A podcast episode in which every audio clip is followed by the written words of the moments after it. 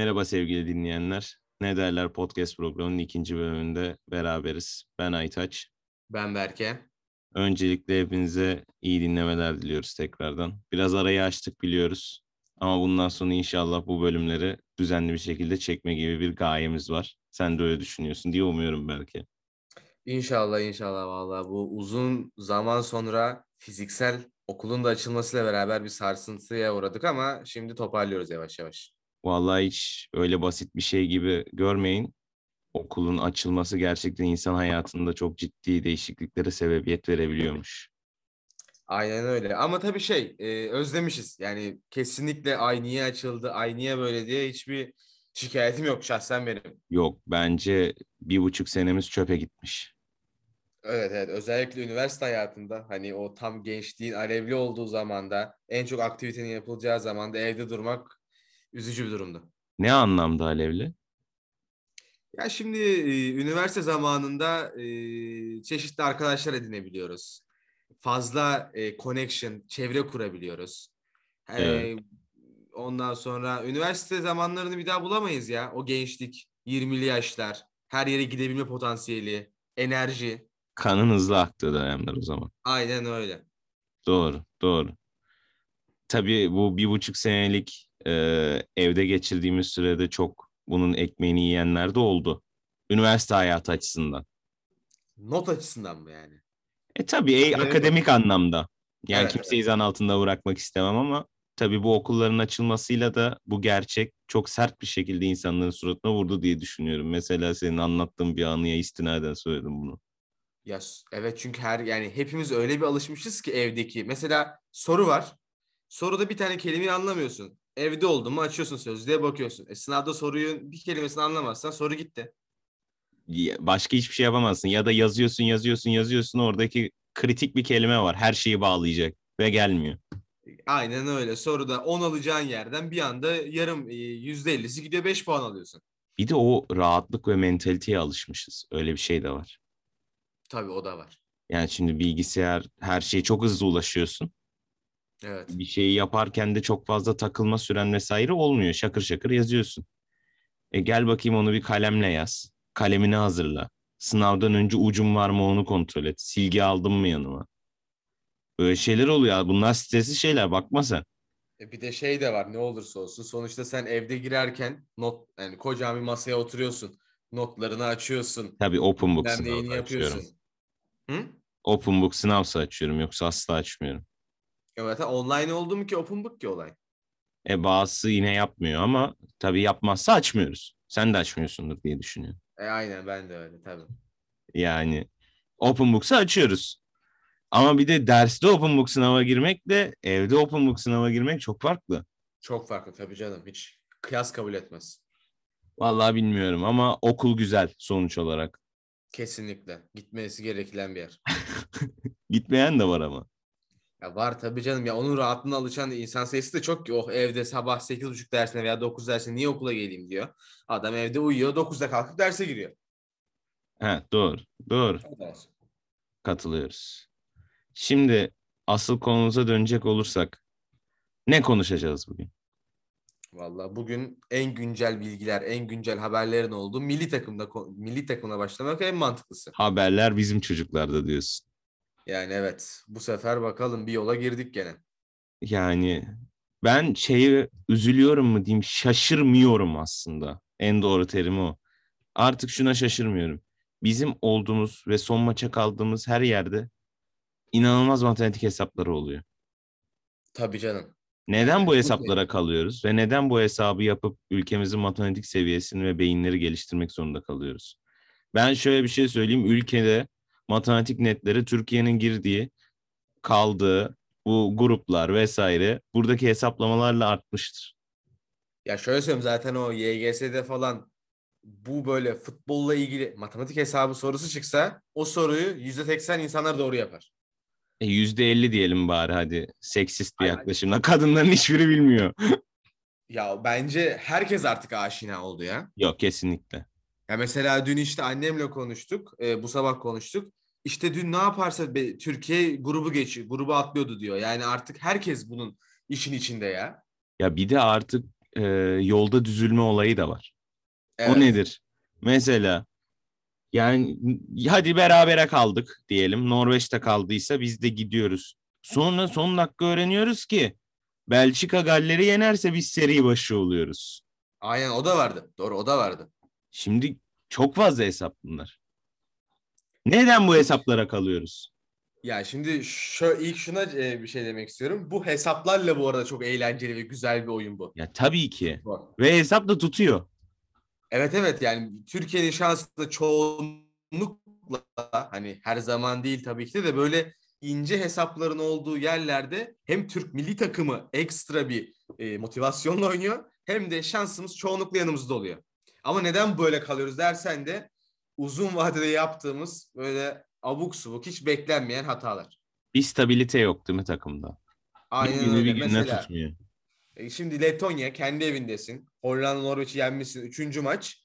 E, 3-1 öndesin. 3-3 yapmayacaksın abi o maçı. Bir şekilde alacaksın. Ya o çok fenaydı ama o gerçekten hadi e, nazar olsun dedik yani iki tane önemli maçtan sonra. Ama sonra gelenler yani Ya mesela Karadağ'da 2-0'dan 2-2 olması mesela. O da Evet. bir çok acı veren bir. Bir de 2-0 öne geçiyorsun. Kendi evinde. Son golü 90 artı 7'de yiyorsun free kick'ten. çok fena, çok fena. Ya ben o takip etmediğim zamanlardı benim. Hı hı. Yani bir ara ben de takibi bıraktım. Ya çünkü artık akıl sağlığıma vesaire iyi gelmediğini düşündüm. Desteklemeyi bırakmadım. İzlemeyi bıraktım. Kalbim milli takımdaydı her zaman. Ama bir yerde de izlenmiyordu yani. Ya o Hep zaten- aynı oyuncu, hep aynı hata, hep aynı sistem. Hiçbiri tutmuyor. O bir dönem işte evet inanılmaz bir kısır döngüye girmiştik. Milli Bir de- olarak. Şunu unutmamak lazım. Teknik direktör değiştiren bir milli takımız biz. Yani teknik direktörü adapte olma süresi olan da bir milli takımız şu anda aslında. Ve bu süre çok uzun da sürebilir. Eğer çok şanslıysan kısa sürüyor. Ya tabii şimdi şöyle mesela Stefan Kuntz hakkında da biraz konuşmak gerekiyor bence. Ya tamam aslında e, görece kolay rakiplerle oynadı. Şu geldiğinden beri işte Norveç'le oynamış. Norveç, Letonya, Cebeli Tarık ve en sonunda şey Karadağ ile Karadağ. oynadı. Dört maç oynadı. Üç galibiyet beraberlik. Tamam kolay rakipler ama ve lakin bu kadar psikolojik olarak çöken ve taraftardan desteğini en azından eski dönemlere göre daha ters yani e, çok alamayan bir milli takımı bu maçlara bence gene ne olursa olsun çok kötü hazırlamamış mental olarak. O zaman biraz oynattığı futbolda konuşabiliriz demek ki. Laf açıldıysa. Evet. Benim profesyonel olmayan amatör izlenimlerim Hı hı. pozitif bir futbol oynattığı yönünde. Neden? Bence de. Yani dünkü çıktığımız kadroya bakarsak tamam hataları vardı, zafiyeti vardı. Çağlar'ın kurtardığı çizgiden bir de yediğimiz gol. Yani çok ciddi defansif zafiyetlerdi. Orta sahadan kaynaklanan ama o riski alabiliyor olması, o cesareti gösteriyor olabilmesi bence çok önemli bir e, izlenim benim için. Ya bir kere artık yani Kuntz'un döneminde zaten dikkatimizi çekmiştir. Hep iki forvet oynuyoruz. 4-4-2 bazlı oynuyoruz. Evet. İşte Halil'le Burak'ı ileri atıyor. Mesela Hakan'ı normalde hep biz 10 numara veya sol açık gibi kullanırdık. Kuntz'la beraber bayağı geride. Hani futbol tabiriyle defansif orta saha ve merkez orta saha arasında oynatıyor. Yani öyle de ofansif orta sahada oynatmıyor. Geriden oyunu kurdurtuyor Hakan'a. Ve dün maçın en iyilerindendi. Onu diyecektim yani ki zaten Hakan her zaman Türkiye'de bir spekülasyon yaratır. İşte kulüp kulüp takımları ne kadar iyi oynuyorsun şu milli takımda da keşke birazcık iyi oynayabilsen diye. Dün gerçekten o kulüp takımındaki gibi topu oynayabildi uzun süre sonra milli Bu takımda. tanımlama çoğu topçumuz için kullanılıyor ama. Evet. Yani kim için kullanılıyor başka? Ömer Toprak için bir ara çok fena kullanılırdı bu. Ya şimdi yalan yok Burak Yılmaz da Lille'de güzel bir standarda oturdu. Özellikle geçen sene falan inanılmaz bir seviyedeydi. O yaşın olmasına, yaşına yaşına rağmen. Ama milli takımda bir türlü o şey istenilen performansı gösteremiyordu. Ben Burak'a bir şey diyemiyorum ya. Yaşından dolayı artık yani o temposundan vesaire. Ya alternatif onun klasmanında bir adamımız olmadığı için oynuyor bence. Öyle öyle zaten ya. İşte Cenk Tosun mesela sakatlıktan dön, dönemedi bir tam e, tam şekilde. Cenk Tosun bence hani Burak sonuçta artık gelecek sene top oynar mı onu bile soru işaretli hani emeklilik açısından. artık Cenk Tosun'un da sağlıklı bir şekilde oynaması lazım. Milli takıma iyi gelir. Kesinlikle. Halil var. İşte Ki Cenk Halil yani. tam santrafor gibi değil biraz daha gezici. Hani Burak'ın da aslında karakteristik özelliği odur. Ya Halil aslında benim Biraz daha kadarıyla forvet arkası bir şeyi vardır onun. Gizli Aynen. forvet. orta sahayla işte e, forveti bağlayan adam rolünde oynatıyor Kuntzon'u. Evet. Buna örnek belki hani bağladığı bir adam olmasa bile Firmino diyebilirim mesela. E yani ama tabii şimdi Firmino öyle bir yerde oynuyor ki o çok ayrı bir seviyede. E, ya. bağladığı Kanatları adam yok. birleştiriyor. Ö- Ya bağladığı forvet yok önünde. İki tane kanat var şimdi. O ayrı da bir iş de. Evet evet. Ama yani en azından hani düz olarak mantık benzer ikisinde. Peki daha pozitif oyunla ilgili değil de oyuncular açısından bir şey demek ister misin? Nedir izlenimlerin dünkü maçla ilgili? Ya da bu süreçle ilgili? Çünkü uzun zamandır çekmiyoruz podcast. Ya şimdi bu süreçle ilgili bir kere şey faktör var. Milli takıma çok ağır bir şekilde görülen. Artık mesela kanatlarımız eskisi gibi. Mesela eskiden biz Hakan Çalhanoğlu, Kenan Karaman. Hadi Cengiz Ünder'i onun dışına koyarım. O zaten bazen oluyor bazen olmuyor. Çok böyle daha hantal ve statik oyunculardı. Ne yapacağı birazcık daha önceden bir defans oyuncusu olarak kontrol edilebilen oyunculardı. Hı hı. Ama mesela şimdi mesela dün Abdülkadir Ömür ve özellikle son 4-5 maçtır milli takıma yükselmesiyle beraber Kerem Aktürkoğlu böyle daha yırtıcı, daha defans yoran futbolcular olduğundan dolayı bizi daha rahat pozisyona sokuyorlar. Evet doğru. Beklerle ilgili bir şeyler söylemek ister misin? Ya şimdi klasik bir sol bek spekülasyonu var zaten bu milli takımda işte. Bir Caner de de kaleci. zaten. Bir de kaleci. E şimdi kalecide de Altay Bayındır geçmiş olsun sakat olduğundan dolayı Uğurcan Çakır tek aday şu an. Niye Ersin oynamıyor? E şimdi öyle diyen de var ama bana sorarsan bak ben Beşiktaşlıyım ama Uğurcan bence farklı bir seviyede yani. Ya kaleci bir tane seçildiyse onunla devam edilir. Kaleci değiştirilmez. Eğer Evet, iş evet. yapıyorsa o kaleci. Yani kaleci o topu mesela elinden böyle bariz hatalar yapmıyorsa, o elinden o topu kaçırmıyorsa vesaire o kalecinin çok fazla bir hatası yoktur zaten. Hani kalecinin bir hatası olursa bariz olarak bunu görürsün zaten. Uğurcan'ın ben böyle bir şeyini görmedim. Uğurcan şu zaten o yüzden iyi kaleci ya. E, e, Uğurcan'ın yaptığı bariz hata sayısı çok az. Şimdi 6 yiyoruz Hollanda'dan. E, 6 ay geçsin diyorlar. E be Ya o- kardeşim. onu diyecek. e, Onu herkes onu E be diyecek. kardeşim ya. Hani devamına bir şey demeyeyim. E be kardeşim yani. Ya O takım diyecek. en son konuşacağın adam Uğurcan. Yazık adam 6 tane kitlemişler. Tabii canım. Niye kitlettiler onu konuşmak lazım. O zamanlar zaten milli takım moralman, mental olarak inanılmaz bir seviyedeydi. Ya kimse bir bağlılığı yoktu ki hocaya. Tabii tabii ya. O zaten artık son büyük o maçtan sonra Karadağ'da mı oldu? Bir şey oldu zaten. O milli maç arasından sonra Şenol Güneş'le şey vedalaştık. Neyse atlattık en azından. Ama Şenol Hoca'nın da tabii burada iyi ve kötü payı var. Şimdi o tartışılır. E tabii canım ya. Şimdi ne olursa olsun sen en son işte Euro 2016 şampiyonunu kendi evinde top oynatmadan yeniyorsun. Deplasmanda berabere kalıyorsun. Ya bunlar Evet. şimdi azımsanmayacak olaylar. Yani Hollanda'yı yeniyorsun, Norveç'i yeniyorsun. Aynen öyle yani. O, o oraları var. Tabii ki negatif yönleri de var. Hani negatif yönleri olmasa, negatif durumlar olmasa veda etmezdik. Evet. Yani bir şeyler yanlış gitmiş demek. Sicil bozuldu. Evet, Çok kötü bir Avrupa şampiyonası. maalesef. Çok kötü. Şenol Güneş'in önünü kesmişler. Vallahi bilemiyorum artık kesildi. ne yaptı bilmiyorum da. Şimdi Ya bu arada bayağı komplo teorisi üretsek üretilebilir bu konu hakkında. Şenol Güneş'in ayrılması hakkında mı? Evet. Üret- Menajerlik olayları, abilik, Maşallah. ablalık statüleri. Ya ablalık İşte statüsü çok- yoktur takımda da. İşte onları çok kurcalamak gerekiyor. Bence de. Bence de. Neyse ne artık. Stefan Kuntz'ta yeni bir dönem. Artık Dünya Kupası hedefi. Dünya Kupası. Peki o zaman alternatifleri ve isteklerimizi konuşalım. Şimdi biz seri başı değiliz. Olamadık. Seri başı. Bu arada sistem şöyle olacak. Hani bilmeyen belki dinleyicilerimiz vardır. Biraz açıkla. Ben biliyorum. Evet. Şimdi bir seri başı takımlar bir de seri başı olmayan takımlar var. Toplam 6-6-12 takımız. Seri Evet. başı 6 tane, seri başı olmayanlar 6 tane. Şimdi mesela biz e, seri başı olmayan ülke olarak Türkiye'yiz. bir tane seri başı takımla eşleşeceğiz. Bir tek maç üzerine oynanacak ve bu seri başında ol- seri başı takımı sahasında oynanacak. Evet. Ardından o maçın galibiyle öteki eşleşme, öteki seri başı seri başı olmayan takımın eşleşmesinin galibiyle bir maç daha yapılacak. O da kura ile kimin sahasında olursa. Biz kısacası bir tane İki seri başı takımla lazım. Seri başı takımla oynuyoruz. Evet. Seri başı demek deplasmana gidiyorsun demek. Yani Evet. seri başı olan takımın sahasına gidiyorsun demek. Evet. Biz seri başı değiliz. Bu maçın galibi seri başı ya da seri başı olmasın. İkinci bir tura geçiyor. Hı hı. Ve o turda eşleşmeye göre bir kura çekiliyor. Hangi takımın sahasında oynanacak diye. Doğru anlamış Evet. mıyız? Doğru.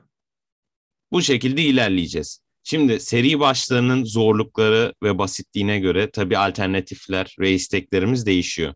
Ama en büyük handikapımız deplasmana gidiyor olmamız ve maçların tek ayak olması. Yani sadece bir maç oynayacağız. Ya kazanacağız ya kaybedeceğiz. Kazanırsak diğer maça geçeceğiz.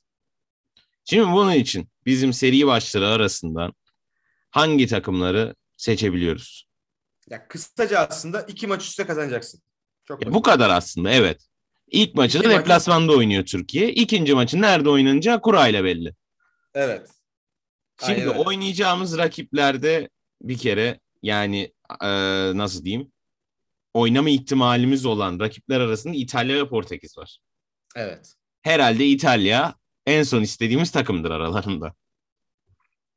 Yani e, sonuçta en son şampiyonlar. Evet. Tabii sonra da Portekiz geliyor. E tabi Portekiz'de sonuçta ne o çok kaliteli takım. Terminator'ın son Dünya Kupası. Aynen öyle. Ve bir- gidememe ihtimali var. Ya bence sana şöyle söyleyeyim bence Portekiz daha sıkıntılı şu an İtalya'ya göre. Onunla daha çok yani Portekiz'e Doymuşluk yok takımda çünkü açlar diyorsun değil mi? E tabi. Ya şimdi sonuçta İtalya en azından hani elenseler derken en son Euro 2020 aldık. Hadi ne- neyse eyvallah der. Evet. Ama Mancini faktörü de var orada. Neyse onları konuşuruz. Diğer rakipler kim? Dinleyenlerimize biraz açıklar mısınız? Benim bildiğim Galler. Ondan sonra İskoçya, Hı hı. Ukrayna. Yok Ukrayna yok. Ukrayna yok mu? Yok. Ukrayna bizdim aynı. Seri başı olmadı Tamam. onlar. Galler. Ee, sen saysana. Tamam. E, Galler var. İskoçya var. Rusya var. İsveç var. Bir de Evet. Portekiz, İtalya. Yani Çok zor. Ben çok mesela- zor. İtalya ve Portekiz'den sonra İsveç'i istemem. Evet İsveç de çok sağlam takım. Gerçekten çok sağlam takım. Yani o ikisinin ardından en güçlü bence de İsveç derim. Ben İsveç istemem. Evet. Kalıyor geriye 3 takım. İskoçya, Galler, Rusya.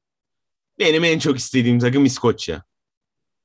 Ben de Rusyacıyım. İnşallah Rusya çıkar diyorum ben de. Ben mesela İsveç'ten sonra Rusya'yı koyarım. En istemediğime. İstemediğini anladım. İtalya, Portekiz. Ee, ne dedik ya biz? İtalya, Portekiz, İsveç. İsveç, Rusya. Evet. Ben sonra İskoçya Galler, koyarım. sonra İskoçya derim ben. Ben de mesela e, Portekiz, İtalya, İsveç, e, İskoçya, Galler, Rusya derim ben de. Yani aslında şöyle. İsveç, e, İtalya ya da Portekiz gelmezse diğerlerine bir şekilde iki alver yapılabilir. Adam olana çok bile. E, en sıkıntı işte oradaki sıkıntı deplasmanda oynuyormuş, oynuyor olmuş. Evet, deplasman. Mesela Rusya deplasmanı. Ya Rusya mesela bak Rusya deplasmanı Ya bir Türk takımlarının lafını kesiyorum. Çok özür dilerim. Türk takımlarının Rusya deplasmanı ile bir problemi oluyor genel. Aslında taraftarlar sever Rusya deplasmanını. Ya taraftarlar seviyor evet işte. Zaten sevmesi problem. Sevmeyecekler. Ya Rusya şimdi şöyle ama ya mesela o mesela İskoçya, Galler gibi ülkeler hani daha çok daha futbol ülkesi ya. Rusya gibi değiller. Hani o adadan oldukları için onlar futbolu seviyor. O yüzden onların deplasmanı daha haşin ve sert geçiyor. Bir de çoğunlukla onların futbolcuları Premier Lig bazlı çıktığı için top oynamayı da bilen e, rakipler oluyor. Rusyalılar bilmiyor mu diyorsun? Yo Ruslar biliyor ama ben İskoçya ve Galler'in hani o adanın adadan gelen yeteneklerle beraber Premier Lig'in şeyiyle beraber, atmosferiyle beraber daha sıkıntılı deplasmanlar olacağını düşünüyorum. Yani haklısın tabii de ben Rusya'da genel olarak bizim bir kimyamızın tutmadığı gibi duygusal bir düşünceye sahibim. Ha, ben de onu diyecektim. Mesela Rusya ile son 3 maçımızda 2 galibiyet bir beraberlik diye hatırlıyorum. Deplasmanda kaybetmiyoruz anlık. Ya istatistikler yakılır bilmiyorum.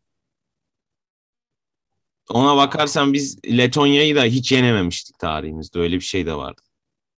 Evet ya gene ilk maçta yenemedik. Burada zar zor yani. yani yıkılmış sonuçta istatistik. Evet. Yani bilmiyorum bana öyle duygusal bir düşünceye sahibim. Bunu da saçma sapan yerlere çekmeyelim Rusya olduğu için.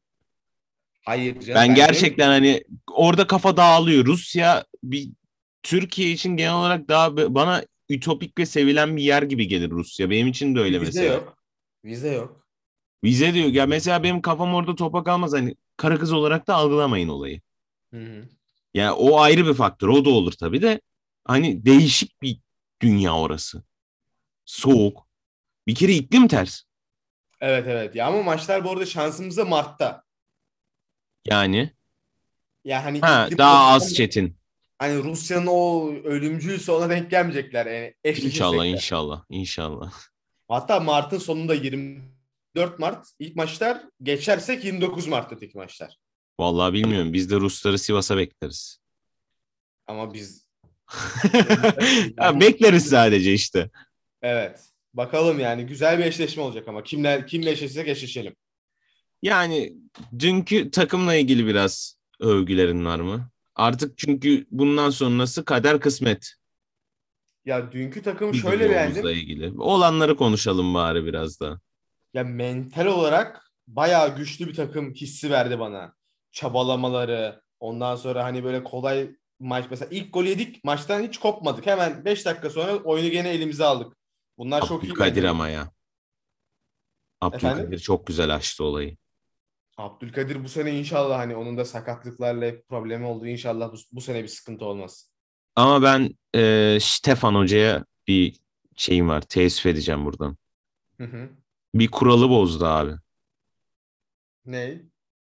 Goat'ları oyuna almak yoktu. Kenan Karaman değil mi? Evet. Yani gerçek bir Goat o Ama maçta o oyuna girmemeliydi. Kurallar da yani çiğnenmek içindir derler. Kurallar çiğnenmek için değil mi? Ya Kenan Karaman evet ilginç bilmiyorum. Neden? Neden yani? O adamı mesela Portekiz İtalya'ya saklamamız lazım. Niye bu maçta alıyoruz yani? İşte ısınsın diye. Isınsın diye. Anladım. Vardır bir bildiği diyelim. Oo, kesin kesin. Yani. Ya ben bu ısrarı anlamıyorum bu arada. Kamuoyunda bu kadar üzerinde baskı, ya ciddi konuşacağım. Hı hı. Kamuoyunda üstünde bu kadar baskı kurulmuş bir adamı ısrarla sürekli üstünde baskı konulduğu kurulduğu konu hakkında e, devam etmek çok saçma. Şimdi cümle çok garip oldu. Olay şu. Ulan bu adam sürekli oyuna giriyor diye bir kamuoyu baskısı var. Adam hala giriyor. Ve her hoca da bunu her hoca da Ve sokuyor. devam ediyor. Sürekli giriyor. Evet. Yani ne Bilmiyorum işte yani. Öndesin zaten iyi gibi. Ben mesela Kenan Karaman'dan önce Kaan Ayhan'ı alırdım. Ya işte defans attım sağlam diyor. Hani onun mantığıyla düşünüyorum. İleride oyuncularım yoruldu. Önde de baskı yapmak istiyorum diyor. O yüzden Kenan Karaman alıyor. Herhalde Ay ya ben şey demeye çalışıyorum. Şimdi hoca tamam taktikse belki de gerçekten e, o maç bu maçtı. Kenan'a ihtiyacımız olan maç. Yani taktiksel anlamda en ihtiyacımız olan maçtı. Hadi diyelim. Ya ben onun dışında sürekli bu ısrarı anlamıyorum. Ya bir bırakın bu şey e, polemik bir sonlansın. Üstünden bir zaman geçsin. Ya belki girer ondan sonra direkt e, efektif bir şekilde katkısını yapar takıma bu ölü toprağa atar üstünden. O gerçek bir Goat çünkü. Ama bu şekilde biz onu yıpratıyoruz yani. Ya, ama işte ben de diyorum ki hani bu kadar hoca işte Stefan Kul, Şenol Güneş aynı şekilde Sergen Yalçın da sonradan oyuna alıyor. Hani bu kadar hoca Kenan Karaman oyuna alıyorsa herhalde bir şey var. Yani Bizim görmediğimiz, Ha, 80 bizim milyonun görmediğimiz. görmediği vardır bir şey. herhalde bizim görmediğimiz bir şey var ki bu kadar hoca oynatıyor yani böyle dakika 70'ten sonra alıyorlar bir şekilde. Ya Kenan Karaman, Şenol Güneş, Sergen Yalçın ve Stefan Kuntz. Hepsinin ortak bir noktası var. Nedir? Beşiktaş. Stefan Kuntz da doğru. Eski Beşiktaşlı oldu. Bilemiyorum. Olabilir valla. Ama hani. Şenol- yani daha bu sene geldi. Geçen sene de oynadı. Canım tabii. Şenol Güneş. Ya bilmiyorum. Ben Kenan Karaman'ın kişiliği, oyun tarzı ile ilgili konuşmuyorum. Kamuoyunda bu kadar baskı kurulmuş bir insanın üstüne bu kadar gidilmesiyle ilgili konuşuyorum. Aynı şekilde. Evet. Bizim oyuncu havuzumuz biraz dar mı milli takımda? Ya milli takımda bazı pozisyonlarda çok dar. Mesela. Mesela forvet. Ya o, o zaten. Yani forvette hiçbir oyuncumuz yok. Mesela orta sahamız o kadar kötü değil. Veya ha yanlış söyledim. Orta saha değil de stoper ikilimiz mesela. Hadi en kötü ihtimal Kaan'ı koyarsın. Ne kadar formsuz olsa Ozan Kabak'ı koyarsın. Çağlar var. Merih var. Bir şekilde Serdar Aziz oldu mu kurar sistemi yani. Evet. Ama ve lakin ama mesela şeyi düşünüyorum. Ee, sağ bekimiz ne olursa olsun e, Zeki Çelik var. Zeki Çelik rahatlıkla hani sonuçta Lille'de de bayağı sağlam performans gösteriyor. Sonra sol bekleri düşünüyorum. Sol bekte Caner Erkin ne olursa olsun hani o da çok e, baskı görüyor. Çok fazla laf ediliyor ama bir şekil işini yapan ekipten olduğunu düşünüyorum. Ben Ancak Rıdvan Yılmaz çok iyi geliyor arkasından. Kesinlikle Caner Erkin'in formasında gözü var. Ben, Sen kesinlikle var. Hani Rıdvan için bence doğru anı e, bekliyor Stefan Hoca. Kesinlikle katılıyorum. Daha çok genç yani 2001'li. Daha 20 Evet, yaşında. da- doğru anı bekliyor ama e, gerçekten bekliyor. O da arıyor yani. Hoca da arıyor. Ne zaman soksam evet. diye kardeşimi. Yok Rıdvan da kesinlikle güzel. Mesela artık mesela o kanatlardaki dediğim gibi programın başında demiştim ya böyle statik değiliz. Daha hareketli oyuncularımız. Mesela e, şey sağlıklı olduğumuz Cengiz Ünder bu sene inanılmaz bir seviyeye çıktı. Evet. Evet. Yani Yani bakın bakalım. Sonuç olarak e, başarılar diliyoruz. Zor bir yol var önümüzde. Daha hiçbir şey bitmedi. Evet iki tane o inşallah iki tane. Minimum bir tane çok kritik maçımız var. Evet. Yani bakalım artık hayırlısını diliyoruz. Evet. Her şeyden öte. Destekçisiyiz. Haydi bizim çocuklar. Aynen öyle valla. O zaman ben son bir dinleyenlere bilgilendirmeyi yaparak programı kapıyorum izninizle Sayın Berke Gürkaya. Tamamdır. Buyur. Ee, bundan sonra daha düzenli bu programı çekmek gibi bir niyetimiz var, gayemiz var. Siz de katılıyorsunuz inşallah. Tabii. İlk öncelikle bir logo değişikliğine gideceğiz. Evet. Yani o logo benim logomdu. Ama artık daha profesyonel bir şekilde yapmaya karar verdik onu. Heyecanla bekliyoruz onu. Evet, belki biraz daha sonra konuk almaya başlayacağız yine kendi arkadaş soframızdan. Bizim programımızın konsepti bu çünkü. Yani biz arkadaş soframızı buraya taşıyoruz. Yani dinlemek isteyen, oturmak isteyen oturabilir. Mesela Amerika'dan bir dinleyicimiz varmış. Mesela acaba kim? Bilmiyoruz. Acaba kim? Bize ulaşabilir ama ulaşıl- ulaşabileceği hiçbir mecra yok. Evet. Mail. Öyle. Ne derler podcast at gmail.com. Her zaman Aynen. maillerinizi açığız. Aynen öyle olabilir. İstediğiniz maille bize ulaşabilirsiniz. Çok sık bakmamakla birlikte arada bakıyoruz. Mesela Aynen o. Amerika'daki arkadaş you can find us. Ne derler podcast at gmail.com. Ya zaten biz dinliyoruz. Dot Türkçe com. biliyordur bence. Gerek yok İngilizce söylemene. Bilmiyorum belki hani Türkçe öğrenmek için bizim program önüne gelmişti. O zaman Hani- yazık.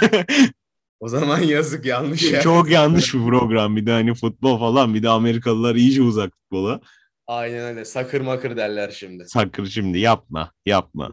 Gereksiz aynen. Yani biz bir düzene oturacağız. Arkadaşlarımızı da inşallah soframıza biraz daha dahil edeceğiz. Sizler de inşallah eğleniyorsunuzdur.